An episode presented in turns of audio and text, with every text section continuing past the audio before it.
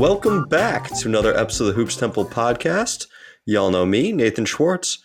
Joining me from New Zealand on this wonderful American holiday, Dylan Williamson. Happy 4th of July, the birthday of the nation. Yeah, something like that, more or less. It's, it's a good day. We got a lot of a lot of hot dogs, a lot of barbecues going on around the country, and so what better to do than uh, spend a couple hours talking about basketball? How are you enjoying the free agency? Yeah, I mean, this is a, a nice and quiet free agency, right? There's not a lot of players to move around. You know, like the biggest free agents are Zach LaVine, who was never going to leave, James Harden, who was never going to leave. You know, there's just not that many free agents to, to move around. So it's it was always going to be a quiet free agency, or so we thought. Or so we thought. because uh, Durant decided to just drop a stick of dynamite on it. And just because of our recording schedule, we haven't had a chance to discuss what exactly it's going to look like. I think last time Aaron and I potted, we had just put everything to bed. Kyrie opted into his one year deal literally during the podcast. And Yeah. now now we've got Durant demanding a trade. I'm going to make sure that I have my phone out to get any Woj bombs. Uh, Woj bomb Yeah, as I check my phone. Brittney Griner uh, has made is uh, requesting assistance from from Washington D.C. So uh, hopefully we can get her out of Russia. That'd be great. Yeah, that'd be ideal. Theoretically, there shouldn't be any Woj bombs today. Like, nothing normally happens on the 4th of July, except when Gordon Hayward went to Boston. I think that was the only one, like, the big event that happened on 4th of July and just, like, screwed everything up, pissed everyone off. Like, come on, man. There was the initial cupcake assance with uh, Russell Westbrook's posting about uh, cupcakes, acknowledging Durant's leaving him for the first time. Mm, Maybe maybe we have a Fourth of July reunion for the duo. Yeah, well, we'll just we'll just get straight to it. A lot of the Kevin Durant destinations are pretty, you know, well known at this stage. Um, I kind of like the idea of him going to the Lakers. Really? Yeah, Uh, are we talking the combo KD and Kyrie for Russ and AD trade? that's what I'm talking about. Yeah, The Nick Wright trade? Is Nick Wright Yeah. actually going to be Nick Wright for once as opposed to Nick Wrong? that'd be incredible. I mean, Jeanie's sending out cryptic tweets. What else could it be? Oh my gosh. Is it sad to say that even if that happens, I don't know that they're my title favorite next year? Yeah. Well, I guess it depends on if like Curry plays. If Curry plays like seventy games, then they'll be ridiculous. You got you got some great signings such as Juan Toscano Anderson. Hey, I'm rocking with Juan T. Yeah, no, the signings actually have been good. Um, but yeah, I just kind of like that idea. And I guess the the ultimate question is like, how much of your future draft assets are you willing to give up as the Lakers? Because to make any any deal ha- happen, they've they they've got access to two first round picks, twenty twenty seven and twenty twenty nine. They would both have to be twenty twenty nine would have to be unprotected. Twenty seven, I guess you could have convert to one second round pick, um, but most likely both unprotected. And so, how much are you willing to give up to either bring in KD or bring in Kyrie, get rid of Russ? Um, San Antonio conveniently have like the exact amount of cap space as Russell Westbrook's contract. So if you need to like Oh. bribe someone to just take Westbrook as a third team, um, you know, it's only one year and they have cap space. So like, could you get away with just one first round pick? I think you got to get one pick going to Brooklyn at least. And, really, this kind of feels like an undersell. You know, just with with the value I think Durant still has, um, the AD injury history. I mean, AD would be a perfect player. He's one of the players that you're actually able to trade. That not being able to trade for a guy that's on a rookie max extension rule, really? Oh my gosh, who who approved this rule? it really like um actually limits a lot of deals. Like you don't even think about it. Like Bam is the is the big one. You know, everyone. That's what sort of brought that rule back to the public attention is that you Mhm. can't trade for Bam. But I thought a really interesting one would be Donovan Mitchell. You know, Okay. swing a trade for Donovan Mitchell in a three way. Donovan Mitchell is also a designated player, so you also can't trade for for Donovan Mitchell. you know, even Devin Booker would have been a nice person to trade for, but you can't trade for Devin Booker. Can't trade for Yeah, it makes it- Zion makes right it- now. Yeah. No, it makes it really hard to get back. I mean, the, the Nets supposedly want a trade that's going to keep them in title contention. Um, and it's really hard to get a good player who's under contract, who's also not, you know, the best player on his team. Yeah.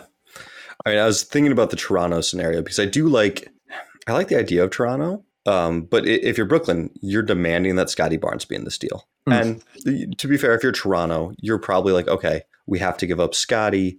The rest of the guys are more ready to win right now. You know, can an OG, Pascal, Durant core with Freddie V and Gary Trent? Like, okay, yeah, that that's a solid, solid squad. But then to get salaries to match up, you almost have to give up multiple of those other guys yeah. plus some draft capital. Just moving Durant is such an insane proposition right now. Yeah, and su- supposedly, like I've seen a lot of people saying that Scotty would be like not available in that sort of trade. Which, like, if I'm the Raptors, like, sure, Scotty Barnes is, you know, theoretically has, you know, ten years of of being a pretty good player. Um, mm-hmm. Would you move off of that for you know one, two, maybe three years of of Kevin Durant? Because I kind of think that I would. Like, if if they get KD and they're able to keep like VanVleet and Siakam and hopefully Anunoby, like, wouldn't they be right there as championship contenders? I think so, but I don't think they actually can just from cap management. I think they have to give up more of their guys. Hmm. Um, I'm pull, pulling up their roster right now uh, and, and then pulling up Durant's salary. Yeah, Durant's making 44 mil. Oh, yeah. That's a lot of money. Scotty's making 7.6. Yeah. So to, to get that high. Yeah, no, you do have to do the VanVleet, or Anunoby as well as Gary Trent and Scotty. Makes it a much harder sell. Yeah, I mean, if it's Scotty, Gary Trent, and OG, that that works numbers wise, and then you're left with Fred Van VanVleet, Pascal, and Durant, which is a very good team. Yeah, and you know, I mean, if things break right, which and the parity that we saw this last year, things very well could break right. I'm not saying that team couldn't win the championship, mm. but I, odds would be against it. Yeah, I think another thing that got shown to us in this past season is that it's not just the days of where you've got to have three really good players and then you can play, you know, Timofey Mozgov and 47 year old Richard Jefferson. Like, depth actually matters now more and more in the mm-hmm. playoffs. Mm-hmm.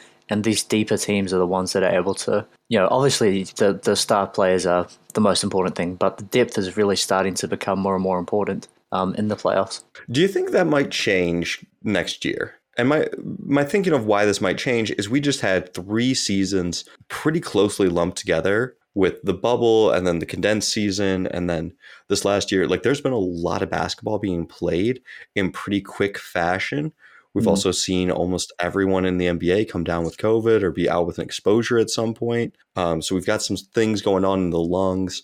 We're, we're cramming a bunch of basketball together and, and so depth has seemed really important. But as we kind of move out of the pandemic or you know, I want to be, I want to still acknowledge that the pandemic is still ongoing, that people are still dying from this every day. But as businesses kind of move past it, uh, do we think depth might play a little bit less of a role in the next couple of years? Um, I suppose in the in the regular season, perhaps like in the regular season, the past couple years, like it's been a real test of depth. Like everyone on your roster is getting minutes. Um, but in the playoffs, we've kind of seen depth mattering to the extent that like you've got to have eight guys at least, all of whom you can put on the court. Um, and I don't really see that changing just because the playoffs more and more have become about, you know, there's this old cliche that the playoffs are not about what your strengths are, it's about what your weaknesses are. Um, mm-hmm. And I think more and more you've got to have, you know, you've got to have at least eight guys. Maybe you could get away with seven, but I realistically eight guys just to play 48 times five minutes and you know, you can't just have a guy there that can't shoot or can't defend or you know can't can't dribble. Like you you can't have players with glaring weaknesses in the playoffs. Um, and for that reason, I think quality depth is still going to be important. That's fair. I mean, with Golden State winning, Golden State showed that you didn't have to be able to play all of your guys in every series, but you kind of had enough depth to have adaptability to try out some different looks and different matchups. It wasn't necessarily about you need six or seven great players or six or seven, you know, core rotation guys. It was like, hey, we've got these four, but then we've got these other four that maybe they play in this series, but not that one. A little bit of mix and match. Right, exactly. And and to have the optionality to play different styles against different teams where it's needed. To go the more guard defenders like Gary Payton, or to go with more wings like Otto Porter. Um, and then you know maybe you don't need to play those guys so much in the in subsequent series. Um, but yeah, you do need to have quality depth and quality players, and for that reason, that sort of trade that you're suggesting as possible for Toronto, and that I was almost sort of advocating for, I think that does really leave them short on quality depth. For that reason, is probably a hard sell. If you're going to say we're giving up 10 years of a really good player to go all in for these next couple years, I think just leaving yourself so um, deprived of quality depth is probably makes that very difficult. I think what all this ultimately says to me is that Durant is not going to fetch quite the package that everyone thinks. Yeah. just just looking at it, you know, it, it's really hard to get all-star players back for Durant and that team to still be in contention. I mean, you could move Durant to Miami for Jimmy Butler, and you know, that makes Miami a slightly better team. Um, probably keeps them in contention. But there's talk that Durant doesn't want to go there unless Butler's there.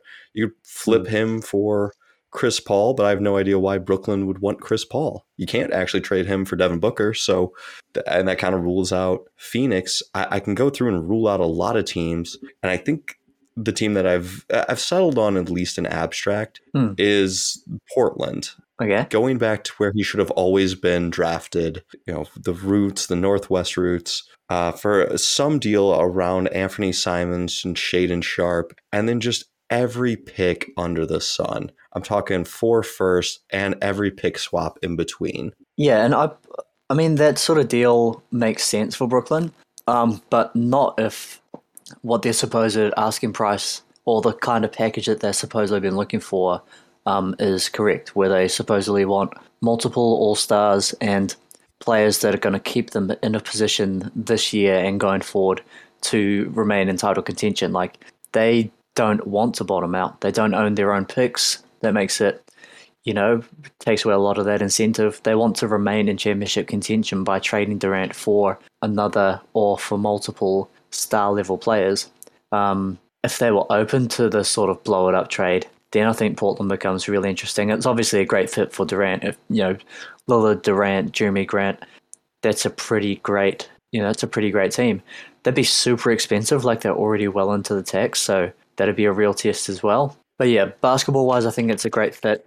It's great for Portland, but for Brooklyn, when they supposedly are wanting to remain in championship contention, it makes it really hard to find a deal with Portland or with a lot of teams, really. Mm-hmm. I, I still think that the most likely scenario is some sort of complex multi-team deal involving DeAndre Ayton going to going to Brooklyn. I'd say that I mean, that that could also be an explanation of why it's sort of taken a little while for this deal to to unfold.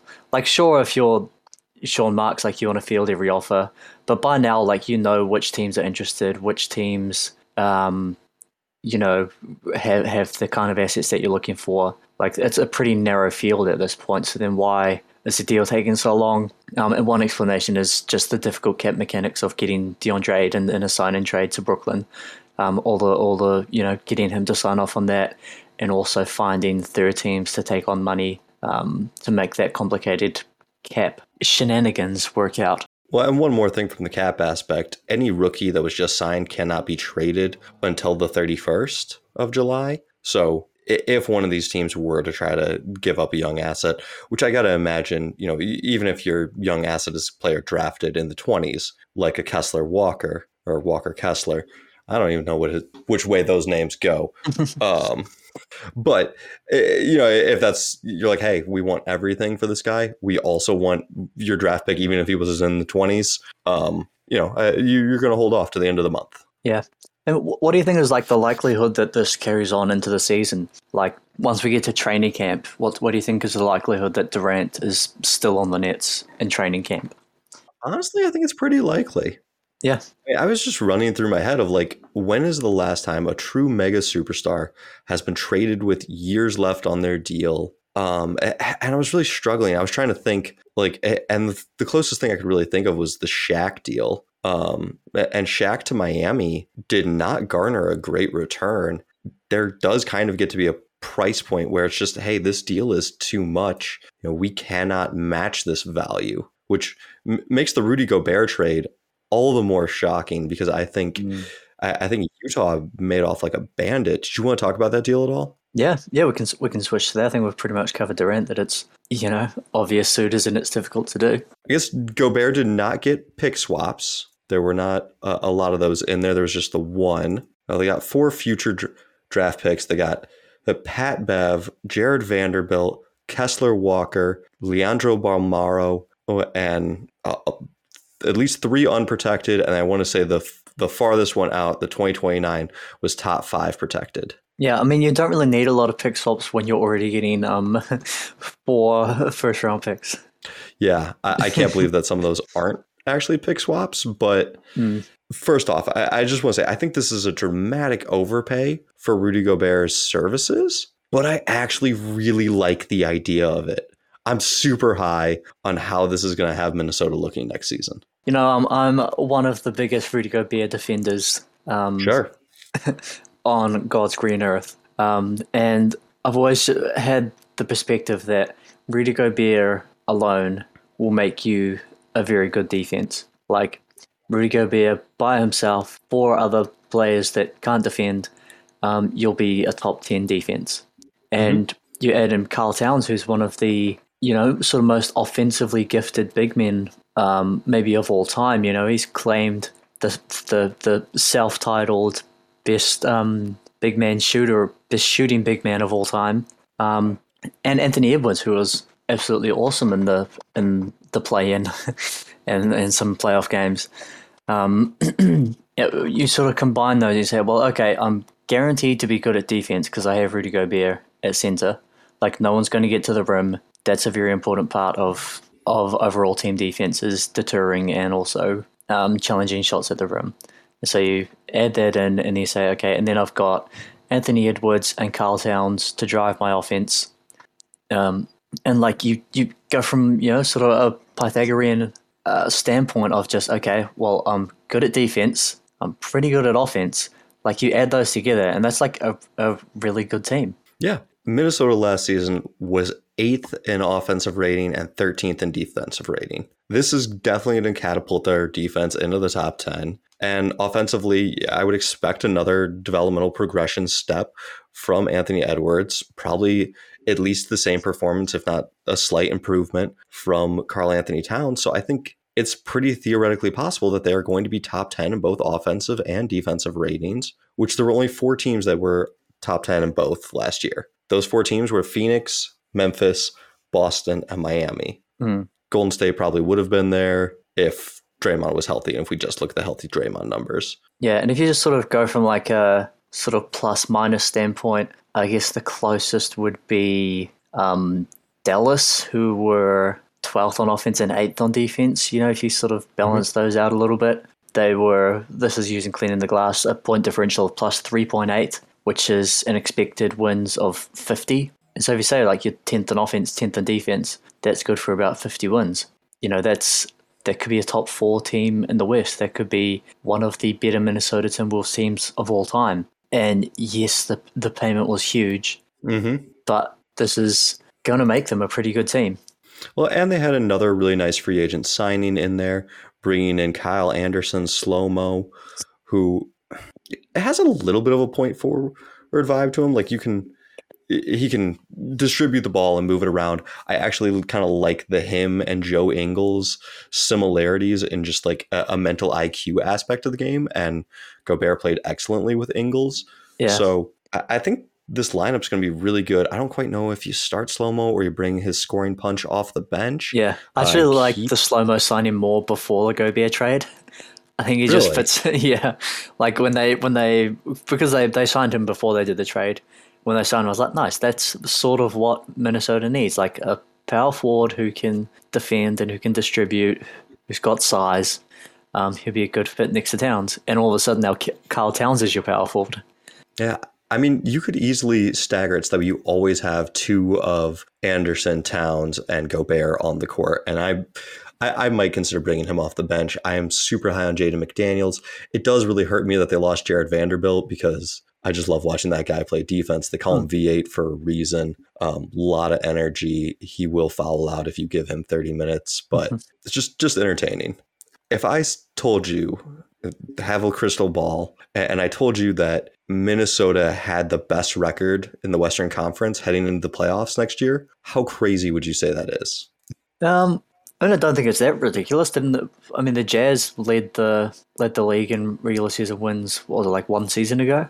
Something like that. Yeah, um, um, um yeah. I mean, you just you just come back to, and the other thing too is like the Timberwolves suck at defense in the past because Karl Towns can't defend the rim, and so they had to go to like all you know all this hedging, all this blitzing, trapping the pick and roll because like you just mm. can't play conventional pick and roll defense because guys will just shoot layups over Karl Towns. You can still do that with pick and rolls involving Towns, but now you have Rudy Gobert on the back line. And so it's like you blitz the pick and roll if they involve Towns, and you have Gobert cleaning up the mess. And that makes it easy for D'Angelo Russell as well, um, who's also a, a terrible defender, who I'm sure they would have liked to have moved off of but have not. And so I think like the, the defense could be really good. The offense could be pretty good, especially if we see like another step from Anthony Edwards. Like he's one of the most promising young players in the entire league. Like this is a guy that could be the best player in the NBA um, in a few years' time. And so if he takes another step forward as an offensive player and as a creator, then you're really good at offense and really good at defense, like the Utah Jazz um, at their best and I think it's totally reasonable to be a really awesome regular season team. Yeah, I was pulling up his shooting stats because I knew it got better post All Star break. And post All Star break, Anthony Edwards was shooting thirty six point four percent from three, which isn't isn't great, but it's an improvement. And if you continue to improve, you know, he went from being basically thirty three percent to basically thirty six percent this year on the playoffs that jumped up to 40%. If he can hit 40% from deep, then his shooting, town shooting, and Donovan, not Donovan Mitchell, that's that's Utah. And D'Angelo Russell was shooting out there. Gobert's going to have a lot of room to operate. It's going to be very similar to the Jazz offense. And that, I really could see this team being the, the number one seed going into the playoffs next year, which is not something that I would have thought to say about them. Yeah.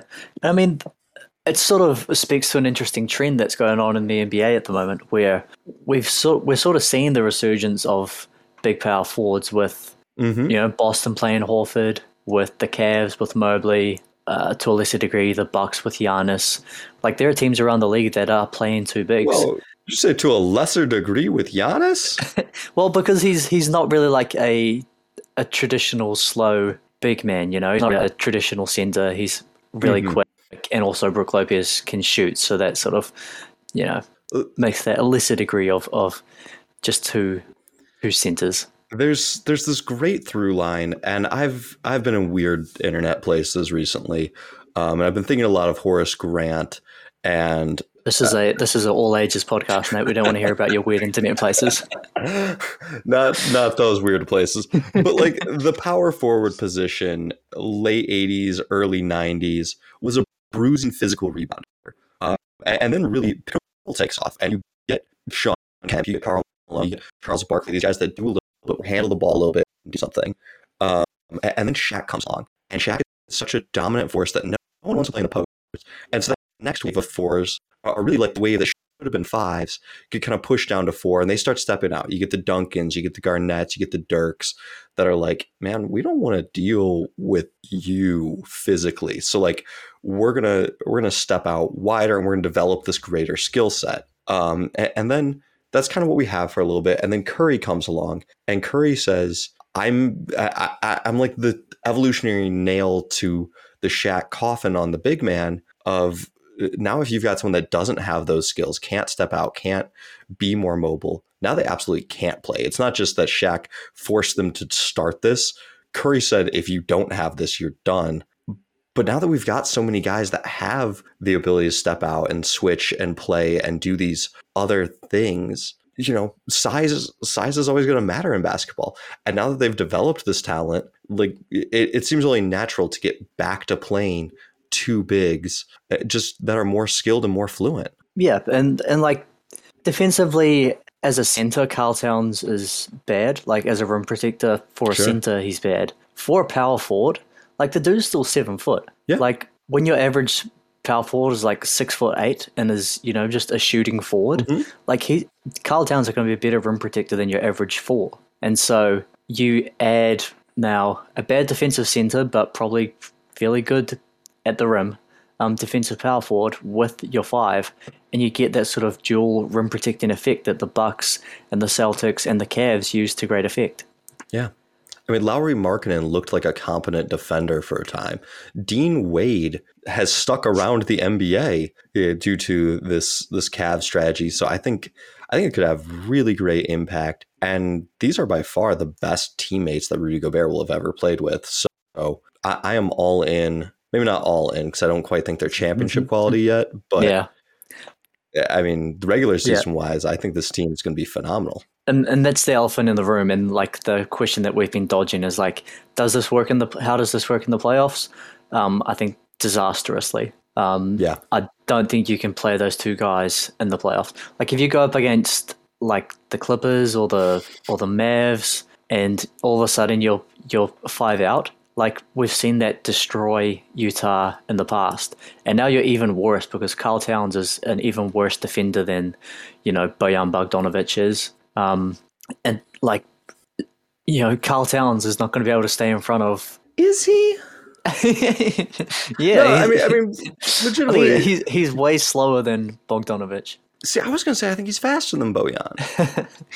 like Towns, when Towns is doing well, Towns can take a lot of guys off the dribble. He's, you know, at least offensively, much quicker or with the ball. I guess I haven't clocked him defensively, but you know, I think I think he's quicker a- going going you know going forward than he is going sideways. And if like you're going up against the Clippers who are playing, you know, John Wall, Norm Powell, Paul George, Kawhi Leonard, Robert Covington, like what the hell is Karl Towns doing on the floor?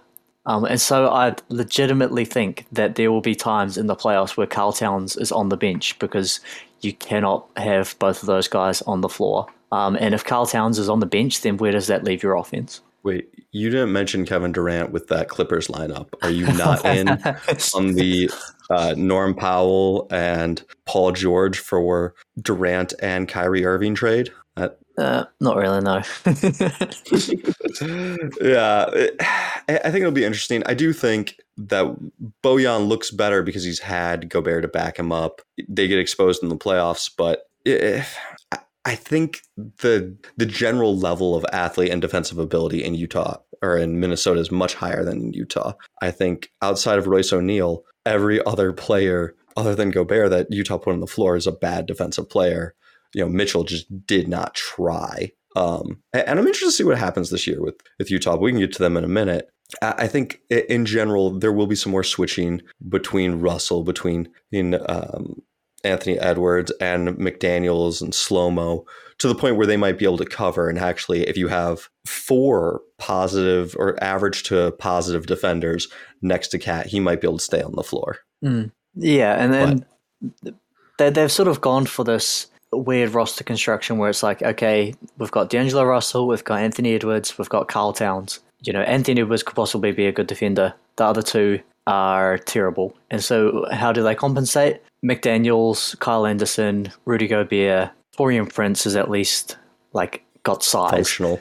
Yeah, and and so essentially you you surround those three guys with all you know good defenders, and you hope mm-hmm. that um you know they alone are enough to power your offense, which they realistically could be. Like Karl Towns and Anthony Edwards are really good offensive players, and Edwards could be even better. Um, it's just going to be in the playoffs. I don't think Gobert and Towns could survive, and and it does come down to matchups as well. Like not you know Utah really got screwed over by going against the Clippers and the Mavs. Like those are sort of the two teams that can play five out and still protect the rim.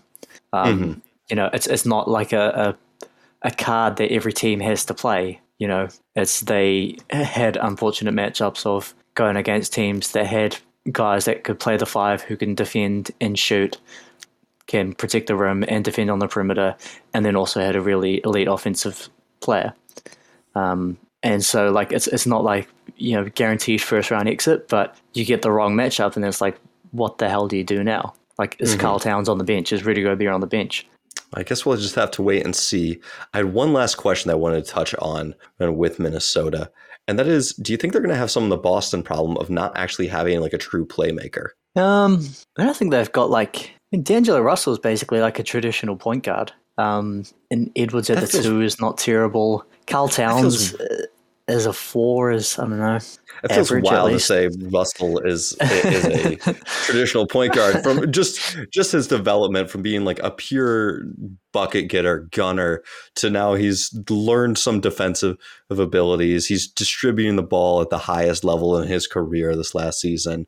I don't know. I just part of my mind when i was looking through deals i was like oh yeah ricky rubio went back to cleveland. I was like man would have been kind of nice if rubio went to uh, minnesota. Just backup guard have some steadying minutes like go back home home Rudy. Yeah, and that that'd give them like another nice defender because they don't really have another option outside of Russell. Like Jordan McLaughlin, I think is their backup point guard, who I kind of like, fine. but but like I'd like him more as like your third choice point guard. Yeah. Um, especially if you know D'Angelo Russell got destroyed in the playoffs, and that's part of the reason that they didn't succeed is because he was really bad, um, and they don't have any other option at the one.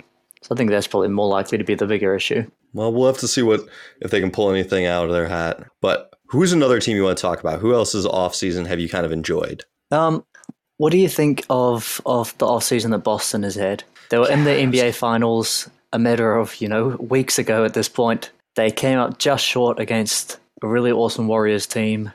Um, they're young. They should be improving. What do you think of the moves that they've made to their roster with the goal I- of being right back to the finals and making the you know getting over the hump? Well, I mean, they've retained the services of Brodric Thomas, and I think that's going to have some pretty pretty extensive dividends, right? Well, it's it's ironic that you talk about dividends because um, I'm sure his remaining on the team is purely from a financial standpoint of um of of minimizing payroll. Yeah. No, I I love it. I mean, the Malcolm Brogdon deal. Initially, I reacted very like, how could they pull this off? This this deal is a complete game changer. They got him for spare parts, and then I remembered that one I was on here saying that I think Aaron Nesmith could have a nice developmental track and still be a functioning NBA player. And then two, Brogdon has been injured a lot, but he is the perfect player to fit their need. And then Gallo, as a spacing shooting, can you know pass the ball and create some offense on his own. Like if Horford, if Horford's ever you know too tired from needing to do a lot on the defensive end, boom, you can slide in Gallo. If you know you want to go defense, you have the Grant Williams option. You want to go offense, you go Gallo. Or you want to need some more playmaking, bring in Malcolm Brogdon. Gallo is going to be a little bit more targetable defensively, but you got him for nothing. You got Brogdon for next to nothing. Um, And also, I they've got really good help defenders on the team. yeah, yeah, and this team this team is deep. And starters, if starters stay the same, you got Smart, Brown, Tatum, Horford, Williams. That bench is now. If you shift it up a bit, you go a little bit smaller. You can go Pritchard, White, Brogdon, Grant Williams, and I don't know if Luke Kornet's still back. I, I'd like to see them. Oh, and Gallo. Sorry, what am I thinking here? So it's they've got a good 10 deep that bring different things to the table. What we were talking about earlier with maybe not needing all of these guys to play in every series, but having the different switchable options. Um, I, I think it makes them real dangerous. Yeah, for sure. And obviously, I think Malcolm Brogdon, when he's playing, is worth a lot more than what the Celtics gave up. Um, to and also you get back to that thing of like you add a player without losing anyone from your like top 7 Mhm. rotation, um, which is like a surefire way to improve your team. Um, but a- as you noted, like this is a guy that has never been healthy in his career. Besides his rookie season, 48 games, 64 games, 54, 56, 36. Like this guy cannot stay on the court. Um, and Do you have his games played up in front of you? yeah, I was going to ask you how many games you thought he played last year. yeah. Well, last year was a little bit different because Indiana were tanking. Um, maybe They he could him the final 11, but he still only played 36 games. yeah. Um, so yeah, like he plays slightly over half the season every year. Um, but maybe that's enough for this Boston team. And, you know, you just brought up that they've got great depth. You know, he has played relatively big minutes per game his entire career. Um, this could be an option to take it a little bit easy with him in the regular season and have him available for the playoffs. All right, who has played more games in their career, Joel Embiid or Malcolm Brogdon? that's that's crazy. I'm gonna still go Brogdon because at least he doesn't miss like entire seasons. So the seasons that Embiid missed were 15 and 16 before Brogdon joined the NBA. Since joining the NBA, Brogdon has played in 333 regular season games. Embiid has played in 328 wow regular season games. if we crazy. include playoffs, Embiid has played in about 15 more games. Mm, man, did did you see that stat on how many games Kevin Durant and Kyrie played together? It's like 44 or something over the course yeah. of three years. yeah. Man, it's wild. Yeah. Yeah, I really like it. It definitely protects them. I, you know, you've got the the Brogdon injury risk in history, um, but if he's healthy, I, I do kind of think that this puts them above Milwaukee. And I really liked Milwaukee's idea. Hey, you had a good team, just run it back. You know, it's it is kind of the Boston Celtics way of no one beat us when we're healthy, so we're just going to keep counting on that. But you know, I, I, actually think that bringing in Joe Ingles is probably enough for Milwaukee. Just bring it back, hope for health. Um, and then I saw what Boston did, and I think Boston is now my new favorite in the East. Yeah, I mean, you have to imagine that the Bucks are worse this year. Like all, all they did was bring back the same dudes, but a lot of them are older now. Like Brook Lopez is older. They brought back Serge Ibaka. Um, Portis, they just probably overpaid. Joe Ingles is coming off an ACL tear and is 34 years old. Like Pat Connaughton, he, he actually got brought back on a pretty reasonable contract. He picked up his player option, which was pretty cheap. Um, so that at least is a good contract. Um, but like they don't have awesome depth, and a lot of their guys that they are going to be relying on are old. Like Wes Matthews, they brought back. Like he might be a starter for them at 35. At, at 35 years old, they are probably prone to the exact same flaws that cost them the series against Boston of just like lack of playable pieces. There is still the chance that Giannis continues to develop, that Grayson Allen and can improve a little bit. Um, Jevon Carter had some nice minutes for the playoffs. Like mm. they're not all too old. Middleton is 30, so this is kind of when declines usually start. It, it would have been nice to see them swing for the Brogdon deal. I don't know. Maybe they're still out so many picks from the the Jrue Holiday deal that mm. they can't. But I, I, was totally fine with with Milwaukee's offseason. And then you look at it in comparison to everyone else's year. Yeah, yeah. My, Miami probably haven't improved. What do you think of the Sixers offseason? Have they done anything? They they brought they brought in PJ Tucker. Oh my god. And and Danuel House. They're getting the Rockets back together. If I was Embiid, I would be furious. like legitimately what are you doing here? Like, this didn't work in Houston. And now you're building the same core and team of guys around Harden. Years later, you need to build this team around Embiid. You think the no shooting of House and PJ Tucker, and don't say corner threes, because he's he's an average to below average corner three point shooter at this, this stage in his career. Like, you're just going to allow people to swarm Embiid. This is not how you should construct a team when you've got uh, I don't know where to, where I rank Embiid in the league. I've been looking into it, trying to gear up for top 100. There's a case to have him in the top five. There's a case to put him at seven. But but when you have one of those guys, like why are you not catering to him? And why are you? Is Daryl Morey still good? Is a fair question to ask. The I'm on the other side of that. Really? I think that this is exactly what they should be doing. Of like you said, build around Embiid. Well, what do you need around Embiid? Okay, a power forward that can shoot and and ideally defend. Well, you got PJ Tucker, and I will not stand for any PJ Tucker three point corner shooting slander, okay? PJ Tucker has led the NBA in three point corner shots made in the last four seasons and shoots 46% out of the corner. And so if, if all he's got to do is stand in the corner and make threes, like that's that makes Embiid's life easy and adds adds one more you know, their, their first competent four def- defender. Like they had literally no one. Tobias Harris was their big wing stopper. And now they upgrade that to PJ Tucker, who I think is probably the best power forward that they reasonably could have gotten. Um, you add in Danuel House, who he's had sort of an up and down career, both on the court and off the court. He's been a little bit, um, you know, inconsistent. But again, like this is a guy that can make enough corner threes. I thought he was actually really good in Utah last season. Uh, I think it was better than Royce O'Neale was, um, especially like towards the end of the season when Royce O'Neale couldn't stay in front of anyone. Um, his his O'Neale's defensive effort was way up. His three point sh- shots went down at a decent rate, and like just with the limited assets that F- Philadelphia has available and all of their needs, to get a guy who can kind of defend and kind of shoot, I think is a big win there as well. And so I think that you know, you say they need to build around Embiid and they're doing a bad job of that. I think this is the best that they could have done. I think they've done a great job. That is wild. I, I am a bit stunned to hear. Like I, I was expecting you to be more in in my line of thinking with this. I, I don't fully know how to respond. it just you are getting older, you are getting slower, you are getting better at defense and better at shooting. Like, what more could you want with Embiid? You PJ gave- Tucker never gets hurt too. Plays like every single game. he's 33 years old. No, sorry. And plays. No, he's Bump 37. He's making he's making 33 million. yeah, yeah.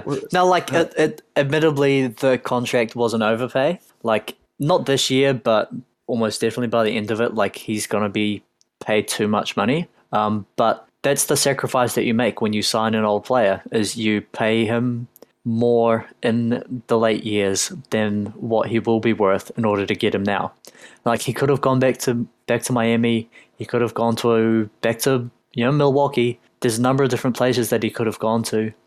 Um, and getting the three year contract is what made the difference for the Sixers and fills their biggest need of a guy that can shoot and defend at the forward spot. Are we sure he can still defend? Yeah.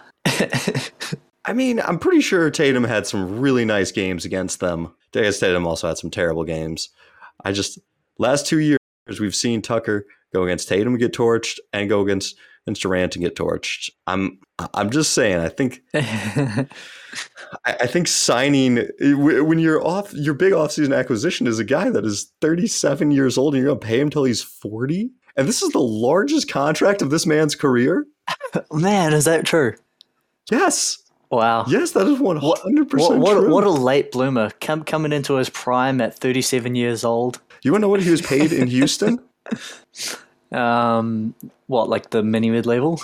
Like $4 million? Uh, s- 7.5, 7.9, not and 8.3. nice. He, he's about to be. This is the first time that he has made eight figures. Nice. And you were giving that to him at 37 years old. Shout out to PJ Tucker, man.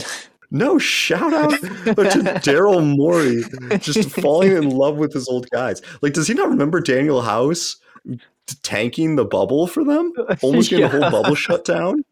yeah. because he decided what was it Uh, was it a i don't think it was an actual hooker but it was an extramarital relationship that he decided to bring into the bubble this is the savior that you want to put around Embiid these guys no get get out of here I- I- and i should say this is not just me backtracking to cover all bases but i do think james harden is going to be healthier this year and is going to be rejuvenated there's always been already been some of that offseason, ah, he's really putting in the sweat, putting in the work type of talk coming out. So I do think that Harden at least is going to be better. But man, I, I, I this is not the way.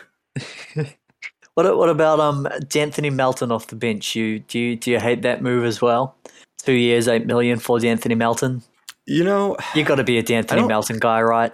I am, but here's the problem: is I'm also a Danny Green guy, and I think that gets gets really swept under the rug because I've heard a lot of people being like, "Ah, Melton is a great acquisition," um, but Green had some moments for them, and when Green was hitting his threes, the whole team functioned a lot better. Uh, Melton has kind of a streaky shot. He hasn't shown a ton of consistency with it, so you know, um, I think it's a good move. It's it's a younger guy. At least like that's a younger guy, but I- you're going to miss Green's offense and Green's defense and Green's leadership. So I'm not as in love with it as the rest of basketball media. Yeah, like I'm I'm a big Danny Green fan as well. Like the amount of slander he gets is pretty absurd for a guy that just like wins no matter where he goes. Like there's you know at a certain point there's a correlation there. Mm-hmm. But he's hurt and he's going to be out for a long time. And at his age, coming back from a major injury, like I don't know if you can really count on him to still be able to, especially defensively, just being able to move around. I think they'll miss him, but they would have missed him if they brought him back too. Yeah, I mean, with Milwaukee signing Joe Ingles, you know, you don't need these guys for the regular season. You need these guys for the playoffs. And you know, we, we just gave glowing reviews of Gobert to to Minnesota, and we're like, ah, but we can see how this goes in the playoffs. We know how some of these guys perform in the playoffs, and I, guess I'm willing to sacrifice 40, 50 games in the regular season if I think my, my team can still make the playoffs, and I'd rather have the playoff performer. Yeah, like like I said, I love Danny Green. He's probably like one of my favorite players of all time. Did he play for the Clippers? Where, no. Where's the Clippers connection? I don't remember a Clippers time. He's one of your favorite guys, no. and never played for the Clippers. Yeah, yeah. I, I, I love three and D players. He's like the one of the best three and D players of all time, and I love winners, and he's a massive winner. Um, but like a 36 year old coming off, you know, like the dude tore two different ligaments in his in his knee like a couple of months ago. Like I'm just not sure that when he's back yeah. that he's even going to be like, you know, playable. That's fair. All right. Well, who's our next team? Who who else do you want to talk about? it's a solid C plus off season for the Knicks. I, I, don't know. I have no excitement about it. You know, it's funny to see how quickly some people's narratives and perceptions of Brunson change from him being being an exciting player to being like a ooh now that he's paid like he needs to be your guy or one of your guys and he is just not that um, what what do you think of the contract? Do you think it's an overpay? I think it's an overpay. I don't know that I entirely hate the overpaying you know, of players. Like, I'd rather directly overpay to sign someone than to overpay to trade for someone. It's like that that you're giving up assets that can't be replaced. Mm-hmm. I don't know. Th- this helps keep the Knicks in the hunt for the eight seed. I- I'm not not overly excited or underly excited. I think it has bigger implications for Dallas than losing yeah. Brunson. But it's hard for me to get too excited for for what New York is really pulling off when Isaiah Hartenstein is is the second biggest name they've they've brought in. yeah, it's kind of weird that they brought back Mitchell Robinson as well. Hartenstein's a great backup. Yeah, I guess so. Also, Robinson's deal wasn't it cheaper than uh, Jusuf Nurkic's? I want to say. Yeah, well, he's a worse player than Jusuf Nurkic when Nurkic is playing. Yeah, but Robinson's got younger, less of an yeah. injury history. I want to say. Yeah, although I, I sure. guess he does still have. So I just, it, it's a pretty friendly deal. What was it four for sixty? So like fifteen mil a year. That's that's nothing. Especially there is an upcoming cap spike. I'm trying to remember when the mm. the CBA is supposed to end.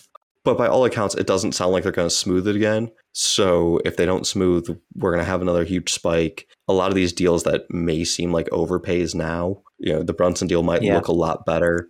Yeah. When you get Robinson on a what's already a semi-friendly deal, that's going to look real friendly before it's done. Yeah, yeah, and I'll I'll give you one number that I that I heard on um, Jalen Brunson. Like he is the fifteenth highest paid point guard in the league.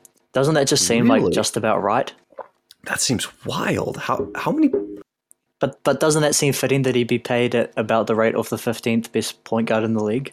You know, like he's like a he's like a average starting point guard, and he gets average starting point guard money. Like point guards get paid a lot. That's a lot. I can't believe that that that is that much. Yeah, point guards are super important. Yeah, but there's also so many good ones.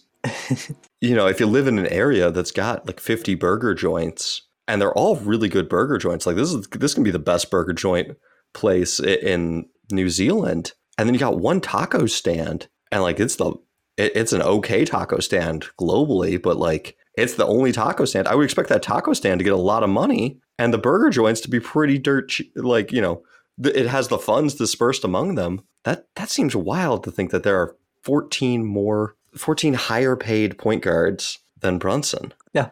I think that just sort of like reemphasizes the fact that, you know, a lot of people's like perspective on NBA salaries doesn't like move fast enough. Like the the salaries grow every single year, and you sort of get tied to certain numbers. Mm-hmm. But to think that like an average starting point guard, they get paid like 20, 25 million dollars. Like you've sort of got to change your perspective on what NBA contracts look like. Okay, I think there's some finagling with the numbers here because I, I, I went and pulled up a list of of it. And like Curry, Curry's up there. Westbrook, Lillard, John Wall is still technically being paid more, but you know the, the Wall and the Westbrook. Um, yeah. All right. Let's see. You, you got Trae Young up there. I don't know if they're counting Luka in that stat. Kemba is still technically making that money, although he was bought out. That is his salary figure for the year. You know, if you guess if you count Ben Simmons, Irving, Jamal Murray, D'Angelo Russell's making 31. And just because this is the average still does not make this good. I'm looking at these are some of the worst contracts there are left in the league. If no, this is reinforcing my position that this is a bad deal because you know, if you're looking at it, you're like, ah, this is these are some of the worst contracts in the NBA. Why do we pay point guards this much? See, if if every single point guard is overpaid, then no point guard is overpaid. NBA point guards are just worth more money. It's the most important thing on your team to get a good point guard, and so you pay them more. Like an average point guard is worth literally twice as much as an average center. Do you remember when Phil Jackson hired Derek Fisher and paid him like way more money than than like the normal coach? Mm. That's good. I don't know who did that for point guards, but whoever did that deserves to get the Phil Jackson management treatment. Just like, okay, you're done. Goodbye. Oh, point point guards are important. Ah, okay. Can I talk to you about a team that had a point guard related move? Mm. I want to talk about Denver. Okay. Because Denver, in part because they've already traded off a lot of their guys, they had a very quiet, very non splashy offseason, moving out Monte Morris and bringing in Kentavious Caldwell Pope and Ish Smith. Uh, they also who sent, um, gosh, why is why is the name skipping my? Oh, Will Barton. Will Barton, yeah.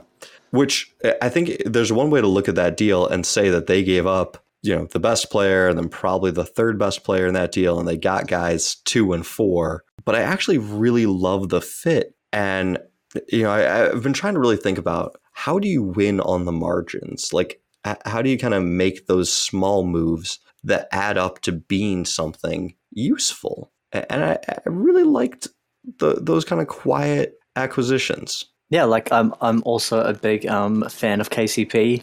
I think that the one of the biggest mistakes that Rob Pelinka made was moving off of KCP.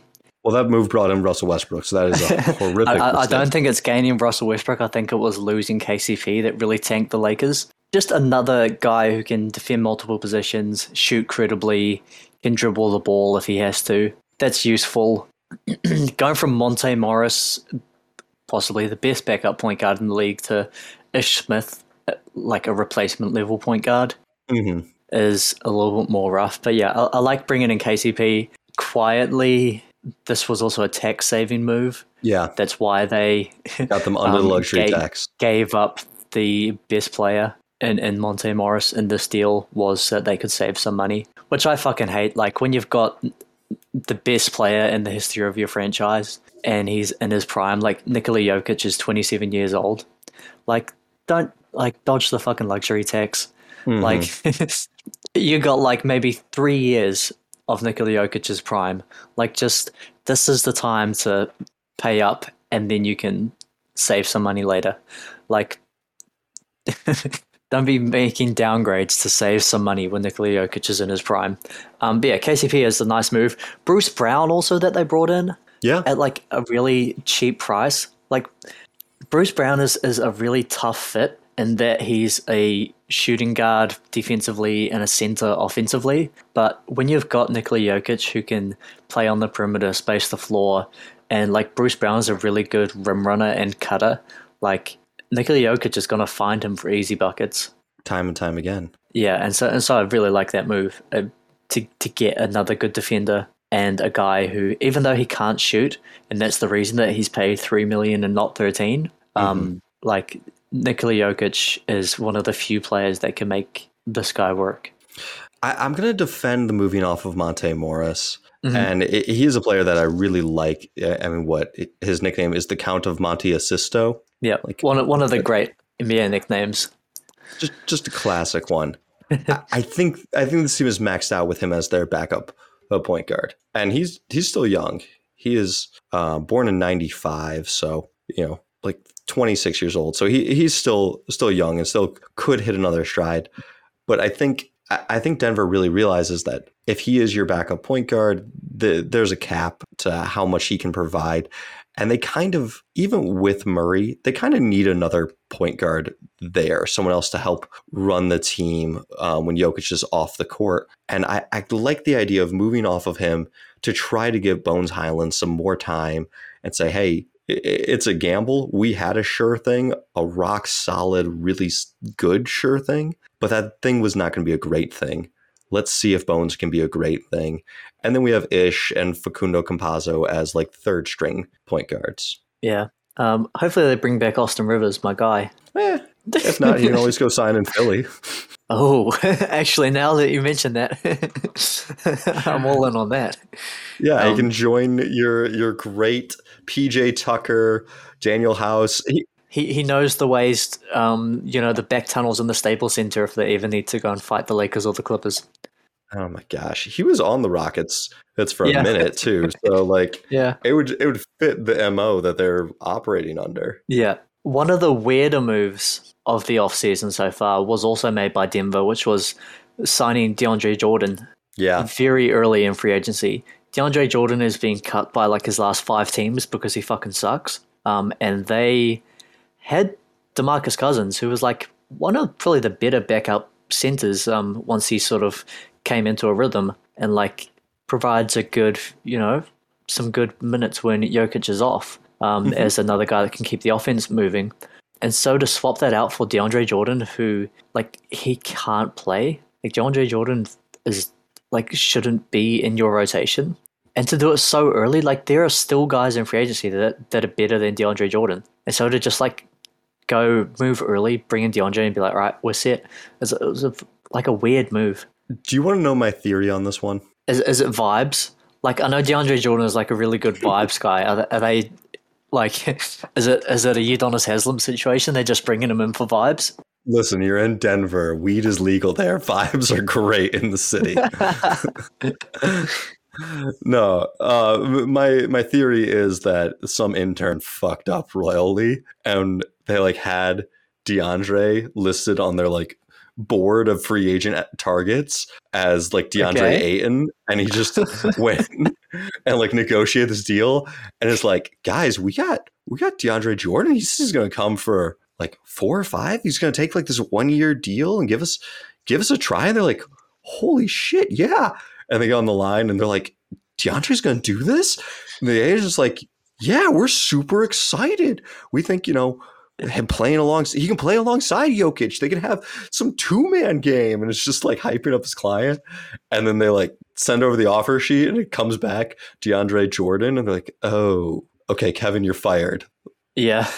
like Calvin Booth is like busy negotiating with teams to like save $4 million in luxury tax so he just hands off to like some random assistant that's been recently promoted. Mm-hmm. He's like, all right, the dude's like, I can get us DeAndre. So yeah. what? Okay, let's do it. That that is one hundred percent my thoughts on how that all went down. do they have the same agent? That would be the only way that this could be better. I, I don't know, but I had I had another free agency thought, and I you're the cap guy, so I need to know if this crazy loophole is possible. Okay. You know how guys, you know how guys are restricted free agents, and then it's like yeah. kind of shitty because no one wants to uh, offer them money because the, yeah. if it's like a good deal, it's going to get matched. And and also it ties up your cap space because you've got to like they can just sit on it. They don't have to match it right away. You can just yeah let their offer sheet stand, and then all the other free agents are gone. Yeah. Could someone sign a ten day contract? I don't think you can sign ten days until like a certain point in the season. Okay you I don't think you can sign ten day uh, January fifth. Yeah, it has ah. to be ah. January fifth before you can sign a ten day. So you have um, to hold a, out.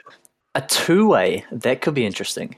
I mean, yeah, it gets a little bit tricky because you've got to have like fewer than what, like three years of NBA playing. Yeah, but you could sign like a two way. I, I was just thinking, like, hey, you sign a ten day, and then the 10 days go by and then you turn around you're like all right, mm-hmm. now i would like a near max dollar deal yeah. and i'm an unrestricted free agent no no they, they, they've thought they've thought through everything to um squeeze young players god these fucking lawyers uh, well I, I promised aaron that we would at least talk semi favorably yeah, for his about, kings Yeah, about the fourth worst team in the West. Oh my gosh. it's really hard when you start stacking up rosters, but like I, I like what they did in the abstract. You know, uh, Keegan Murray had a hell of a debut in summer league yesterday. Um, Malik Monk signing is is pretty nice. I don't entirely understand Atlanta trading off of Kevin Huerter, and maybe we should touch more on Atlanta uh, after this. But yeah, it, it's several solid acquisitions, and they're still just so far because of how stacked the Western Conference is. Yeah, I mean, maybe fourth worst team in the in the conference was a bit rough. Like they're probably the fifth worst team in the conference, um, depending on how the Jazz turn out, which I don't think is going to be very good. Um, Are you expecting another Donovan Mitchell trade? I think I think that's what it's leading up to, right? I like think when so you too. when you've got when you've got Trader Danny um, running your front office, and like Quin Snyder just leaves, and you dump Royce O'Neale, your only competent defender, for a first round pick. Like, I think that's where it's heading. Um, So, so Aaron wanted to bring up the possibility of Davion Mitchell and Kings picks, which I think have a greater value yeah, because of the historical implications of the franchise yeah, for Mitchell. yeah. No, I like it absolutely. Like, if there's any picks that you want to have, it's like unprotected picks into the future of a team with an old star, like those like Lakers picks in like 25, 26, 27. Like they're Mhm. valuable. Same thing as like there's another team with yeah, you, you, you get the point anyway. Um, it's either that or like unprotected first round picks of franchises that suck. And like yes, the Kings are going to be good. Like Donovan Mitchell and De'Aaron Fox would be pretty sick offensively. Like they'd be a pretty good team Mm-hmm. you with with unprotected first round picks, like you're making a bet, and any first round picks, like you're making a bet on where the future of the team is going to be, and Mhm. of all the franchises that you'd want to bet against, like the Kings are right up there. Yeah. And just once again, with how stacked the West is, looking at last year's standings, Phoenix will still be better than them. Golden State, still better. Memphis, better. Dallas, they took a step back when losing Brunson, still going to be better. Utah, uh, we'll see if they make the trade. So that's one team that might be worse than them. Denver, still better. Minnesota, still better. Los Angeles Clippers, still better. Pelicans, still better. Spurs will be worse. Lakers, provided we get some health from LeBron and Davis And Probably possibly. Kyrie Irving. and Kevin Durant. We'll we'll see. You know, um, but but that is that is nine teams that are almost locks to be better. Um, you know, the only ones that are kind of locks to be worse are going to be OKC, Houston, San Antonio, yeah, and then Portland's kind of a wild card. yeah. I mean, Portland have Damian Lillard and Jerami Grant. Like they should be a good team. Um, but yeah, they, they do always somehow manage to underperform. I feel. Um, so so maybe you could give them that. But like at best, this Sacramento Kings team is a play-in team.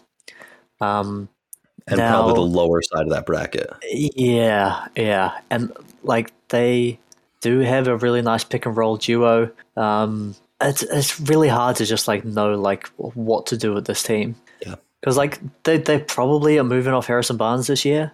Like he's in the final year of his contract. He I can't imagine he'd want to be back. And so like if you want to get anything for him, like you've got to do it now. Like you should have done it last year or the year before. Um, but he probably has to be on the move, and you're probably not going to get a player back that's as good as him, and so you're getting worse there as well. But you just traded for Domantas Sabonis, who's like a win now kind of player. So it's like really confusing as to like where in the success cycle they are trying to be. Honestly, if it comes out tomorrow that the Kings have agreed with Harrison Barnes for another four or five year extension, or not five year, but like a, a two or three year contract extension, uh, No, that would a make a point. ton of sense. Yeah, they they, they could extend them, I guess. Yeah. God, that Bagley draft pick just really set them back. Just just looking, Yeah. you, you know, it's kind of like how, how do they have no assets? And if you look back, their 2019 pick, they don't have a first round because they traded it away they preemptively. They picked Bagley in 18. Um, you know, Fox before that, then Marquese Chriss, Willie Cauley Stein, Nick Stauskas, a finalist Nick, Nick Stauskas, uh, Ben McLemore, Thomas Robinson. Like these are some bad picks, and, and that's not been we, we, we follow Possible Chairs on TikTok. We know about the Kings' long list of bad draft picks. I know, and I, I wanted to say something positive for for my guy here, uh, because I know I know he's going to text me in like five hours when this is. yeah, this is what the fuck, man? You said that you'd say nice things about us. I, I I think they're better. I think the Malik Monk signing is nice. I think Yeah. this is a very competent team. Yeah. Like I, I was, I was trying to find something nice to say about them. Like they, they are better. Like they've got a whole bunch of like kind of good NBA players. Like Jeremy Lamb can kind of play. Kevin Huerter is is a good pickup. Um, like they've got a lot of like decent players. It's just like The West is so tough. yeah, the West is gonna be f- like fucking ridiculous. I also think that this this does kind of speak to the talent that is in the league right now, and probably why we're ready for expansion. Um, that that you look at a team like like Sacramento, and I think in a normal or or if we just went back a decade, this team would would be a playoff team. This team would be a Yeah. seven or eight seed. Yeah, Um, De'Aaron just- Fox, Domantas Sabonis, Harrison Barnes. Like that's those are three good players to build your team around. And maybe they would be, maybe they'll still make the playoffs this year if they stay healthy and someone else gets hurt. Yeah, But I mean that inevitably happens, right? Like someone's gonna get hurt and Yeah, drop out. yeah. All right, 2011, the eighth seed was the Memphis Grizzlies. The Grizzlies were led by Zach Randolph, Rudy Gay, Mike Conley, Marc Gasol. I want to say this is the year that they traded for. Uh, no, this is not the Tayshaun Prince year. So Gay gets injured middle of the year. This is Marc Gasol, Zach Randolph, Mike Conley, Tony Allen, and Sam Young as a starter in the playoffs. I think this Kings team is more competent than them. Yeah, like Fox, Sabonis, Barnes, they're not that different than Conley, Gasol, Randolph, and they they probably have better depth too. Yeah. But it just, it, the NBA is constantly getting better. These players' careers are lasting in for 15 plus years. And, so, like, talent, talent just gets better. It just continues to stack. Yeah, it's it's, it's time to expand. Well, real quick, because I know we're running a little bit long, but let's touch on the Hawks. I, I hate to say it, but I think we're gonna have some pretty similar takes to to some of these other teams in that these are are big moves. This is a big swing, um, and, and it might not make that big of a difference. How, how do you feel about Atlanta? Um, I mean, they addressed two of their biggest needs, which in, in you know perimeter defense and another ball handler.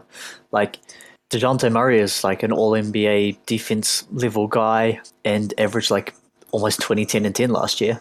Like he's a really good player and fills I think their two biggest needs more capably than pretty much anyone else they could get. He's still young. He's on like a pretty decent timeline to Trae Young, so I think it's like a pretty good overall move. Yeah, it's a lot of picks going out. First off, I just want to say the tank race has already begun. San Antonio is going for Victor Wembanyama.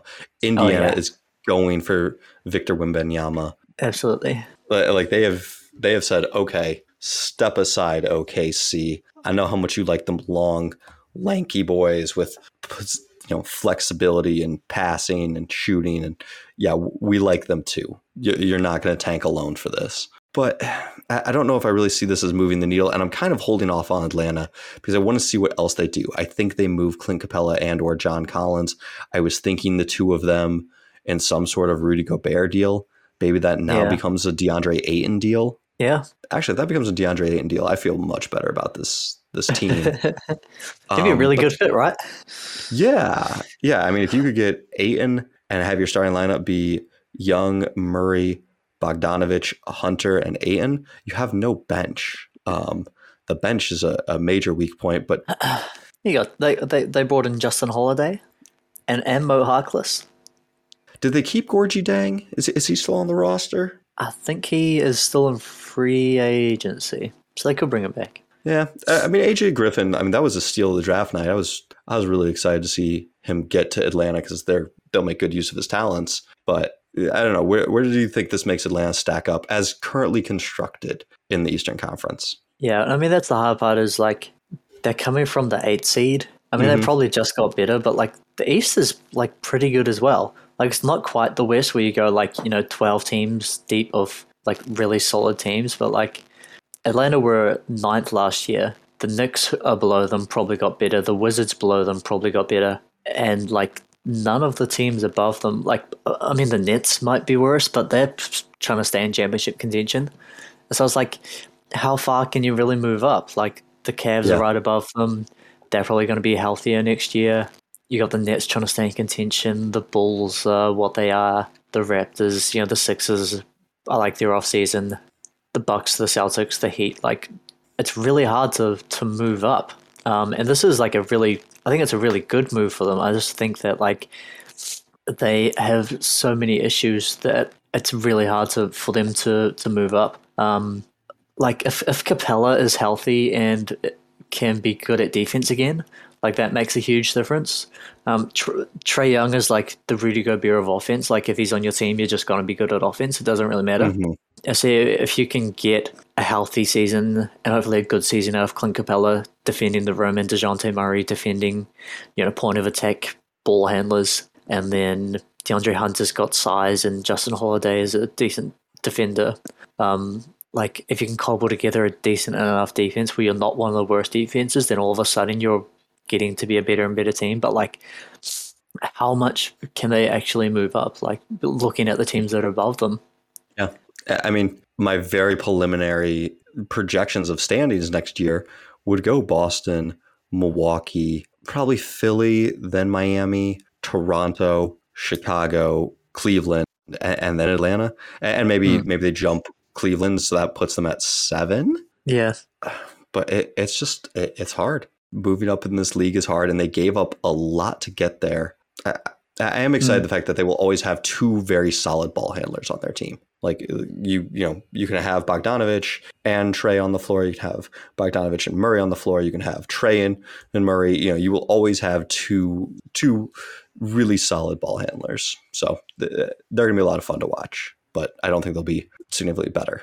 This move is sort of added to the trend um, that moves like the Rudy Gobert deal have also contributed to, which is I think the uh, devaluing of first round picks from teams that are sending them out. Like there was one point uh, sort of earlier in the uh, sort of 2010s where Brooklyn, you know, traded all of their first round picks and then ended up in like a really rough place where no franchise wanted to be. And then all of a sudden, first round picks became very difficult to get a hold of. Like mm-hmm. teams weren't sending out a lot of first round picks because they didn't want to end up in the situation where the Nets were. Then I think we're we're seeing reversal of that where now they're being sent out super liberally, like five first round picks for Gobert and three for Murray picks.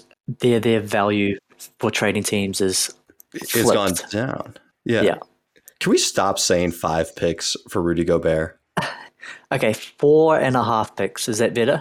No, because what what are we going to say? It's actually six because they drafted Leandro Bolmaro the previous draft. Like, all right, you're right. It should be six first round picks for Gobert. uh, I just it's it's silly. Um, and, you know there, there, are still some more players available out there. Um, but I think most of the remaining uh, major action is going to happen via trade, um, with you know the the possible exception of Collin Sexton, but he he is restricted. Uh, I just I, I want to real quickly kind of read over some of the the top names remaining in free agency because mm-hmm. it gets it gets kind of dark. Um, so we got DeAndre Ayton, who I, I think this is going to be a little bit lengthier of a process. I don't yeah. quite know where he's going to end up, but he's probably getting traded. Yeah, it'd be very disappointing if he just comes back. Miles Bridges, who had his. Oh yeah. I posted a TikTok about this for anybody listening to the show that doesn't know. Michael Miles Bridges uh, is currently under investigation of f- felony domestic abuse charges. Uh, Charlotte actually made the one of the bigger moves I've ever seen a franchise take, and they revoked their qualifying offer to him, um, which now makes him an unrestricted free agent. Uh, and you know, I would really hope that the league does not make any move to sign him.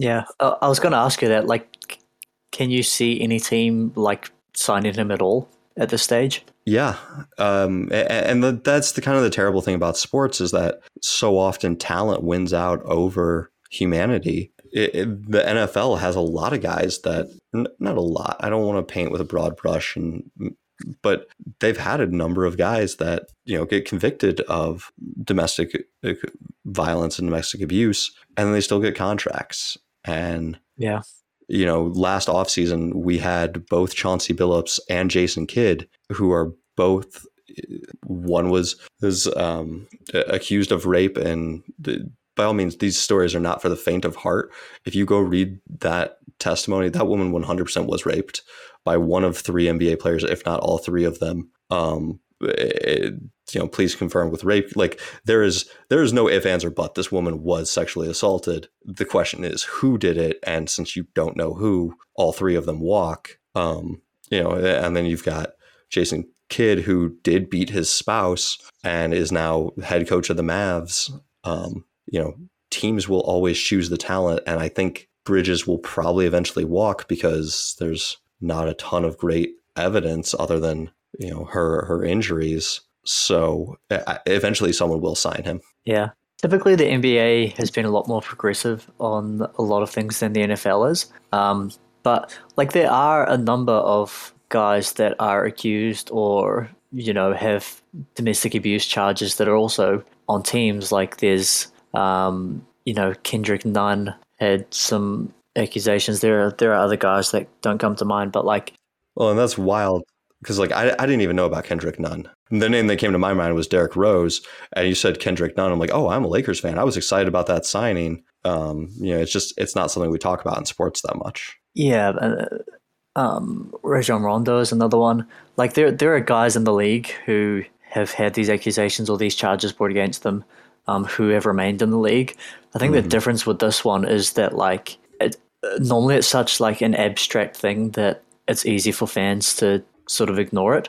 Mm-hmm. Um, but this case with like the visual, you know, seeing photos, hearing his son describe the abuse that his mother was enduring, mm-hmm. and like hearing the stories from from Bridges' um, partner, it's like makes it a lot more real for NBA fans. And I can't yeah. imagine any team like signing this dude.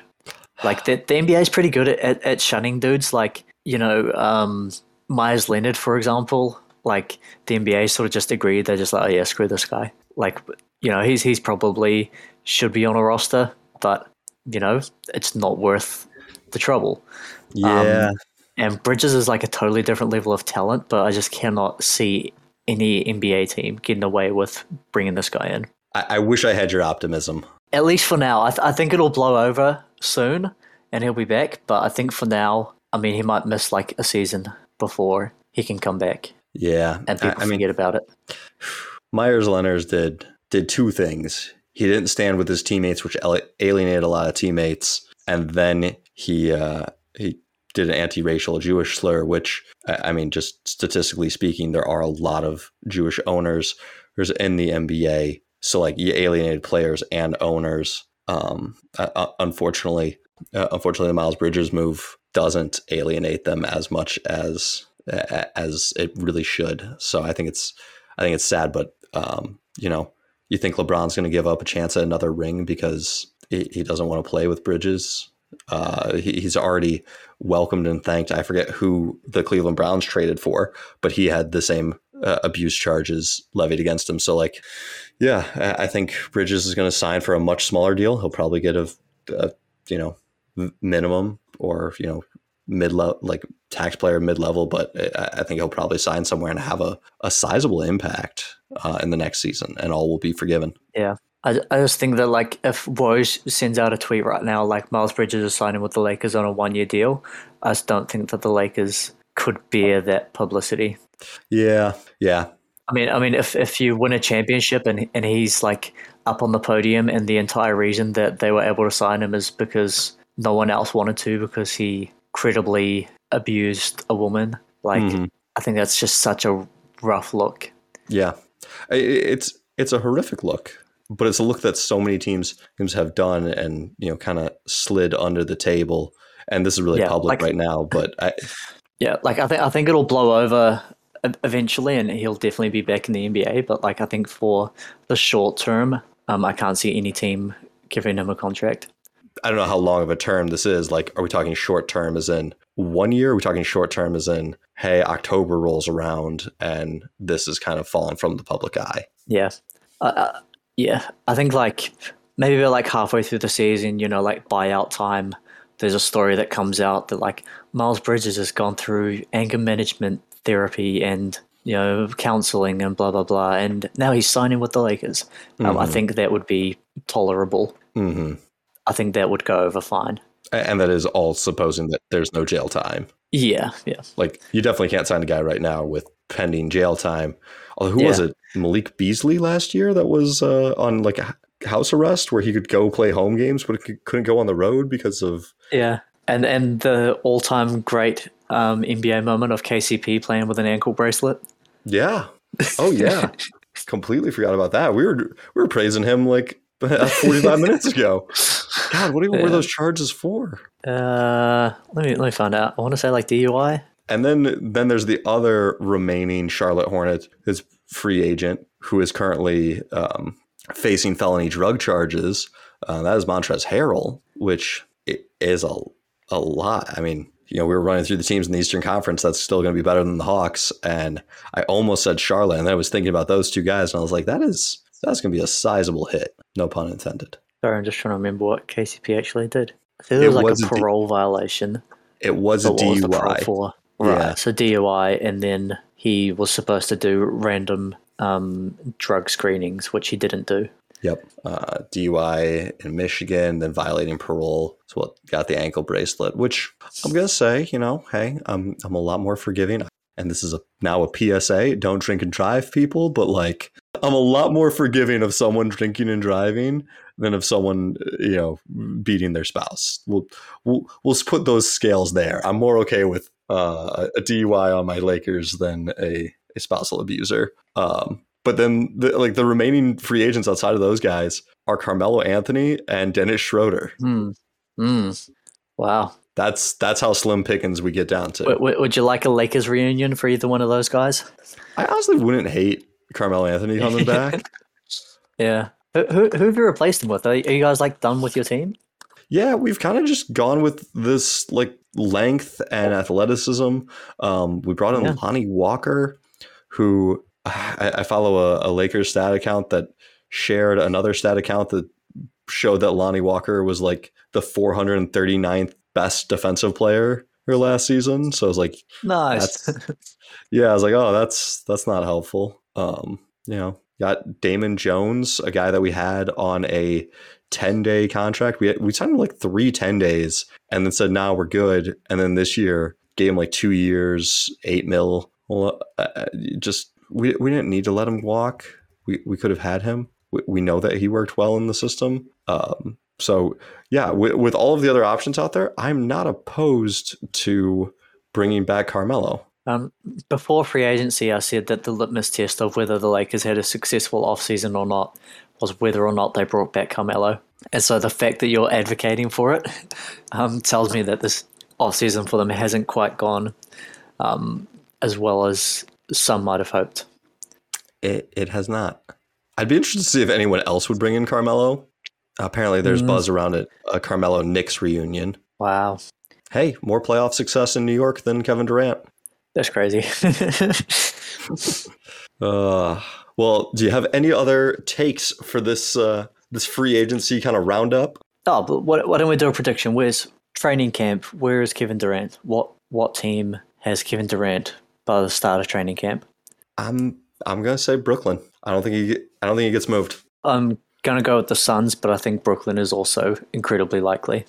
Yeah. Do you see Skip Bayless's tweet? No, I try to avoid Skip Bayless's tweets. he he had a he had a somewhat interesting take. He said, "If I was Joe Tsai, I would tell Kevin Durant that he's under contract for four more years and he's playing for the Brooklyn Nets and he's going to play with Kyrie and Ben Simmons and he's going to win a championship with the Brooklyn Nets." I mean, I, I remember a similar time when Kobe was kind of demanding out after the Shaq trade, Mhm. and then there was the the like famous ship his ass out for Andrew Bynum, and like when you're on a long term deal, I don't know why teams don't try to stand up up to guys. I mean, we it, it feels like people bitch and moan about the player empowerment era. You have billionaires who sign these guys paychecks. I mean, this is labor fighting against management, and very rarely does labor have the upper hand. I am surprised that we haven't seen a management smackdown. I'm, I'm just I'm just saying Yeah, This this could could be the the time um, that like NBA teams gain a little bit of power back. Like if Ke- if the Nets say to Kevin Durant, like, "No, you are under contract. We don't want to trade you. You signed to be here.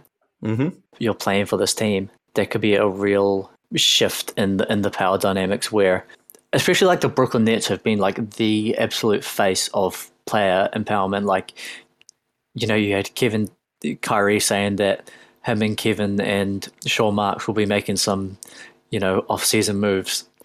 Um, like they are as involved in front office moves as probably any player on any team. Um, and so if the Nets are able to swing that around and tell, you know, one of the biggest stars in the league, like, no, we're not just going to do whatever you say, mm-hmm. like that would be a, a massive swing back in terms of team power. And really, what's Durant going to do? Pout, sit out a year? Yeah. Like, it, yeah. Like, of, of all the players in the league, I think he's the guy that could not do that. Like, he just loves basketball way too much and considers himself, like, too much yeah. of a professional. Like, he could not do what James Harden did. He could not do what Ben Simmons did. Like, this is a guy that cares about basketball games. He also is a guy that is in very rarefied air, just legacy wise, is speaking. I mean, we are talking. I don't think you can make a case that he is not top twenty. That just, I mean, maybe. Mm-hmm. Maybe you could fight me and try to get him as low as 25, but this man has a chance, depending on how these next three, four years go, to get get top 15, get in that top 10 potentially. Um, and I think he knows it. I think legacy matters to him. And, and I think if you say, hey, you can sit out this whole year, we're not going to pay you. You're going to take this financial hit. Your legacy is also going to take this hit. How, how do you want to go? How do you want to write your story? I don't see him him sitting out. Yeah, and even just for like his own like his numbers, like he could he's not that far off of passing like Kobe in all time points. Like he, he's less than a thousand points behind Kobe for one, two, three, fourth all time scoring. Is he ahead of Jordan already? Uh, no. So what? He's got to be like 500 off of Jordan. Uh, let me bring it up. All-time leaders points. Oh, hang on. I think it's giving me playoff end. This is playoffs regular season. I actually really love the playoffs and regular season view for things. Hmm. Okay, no, that was giving me playoff stats. I guess. Yeah, that was playoff stats. He's actually really far down the list. Where the fuck is he? Uh, I was gonna say, yeah, he's eight thousand points back of Jordan in the combined um, seven thousand back in just regular season.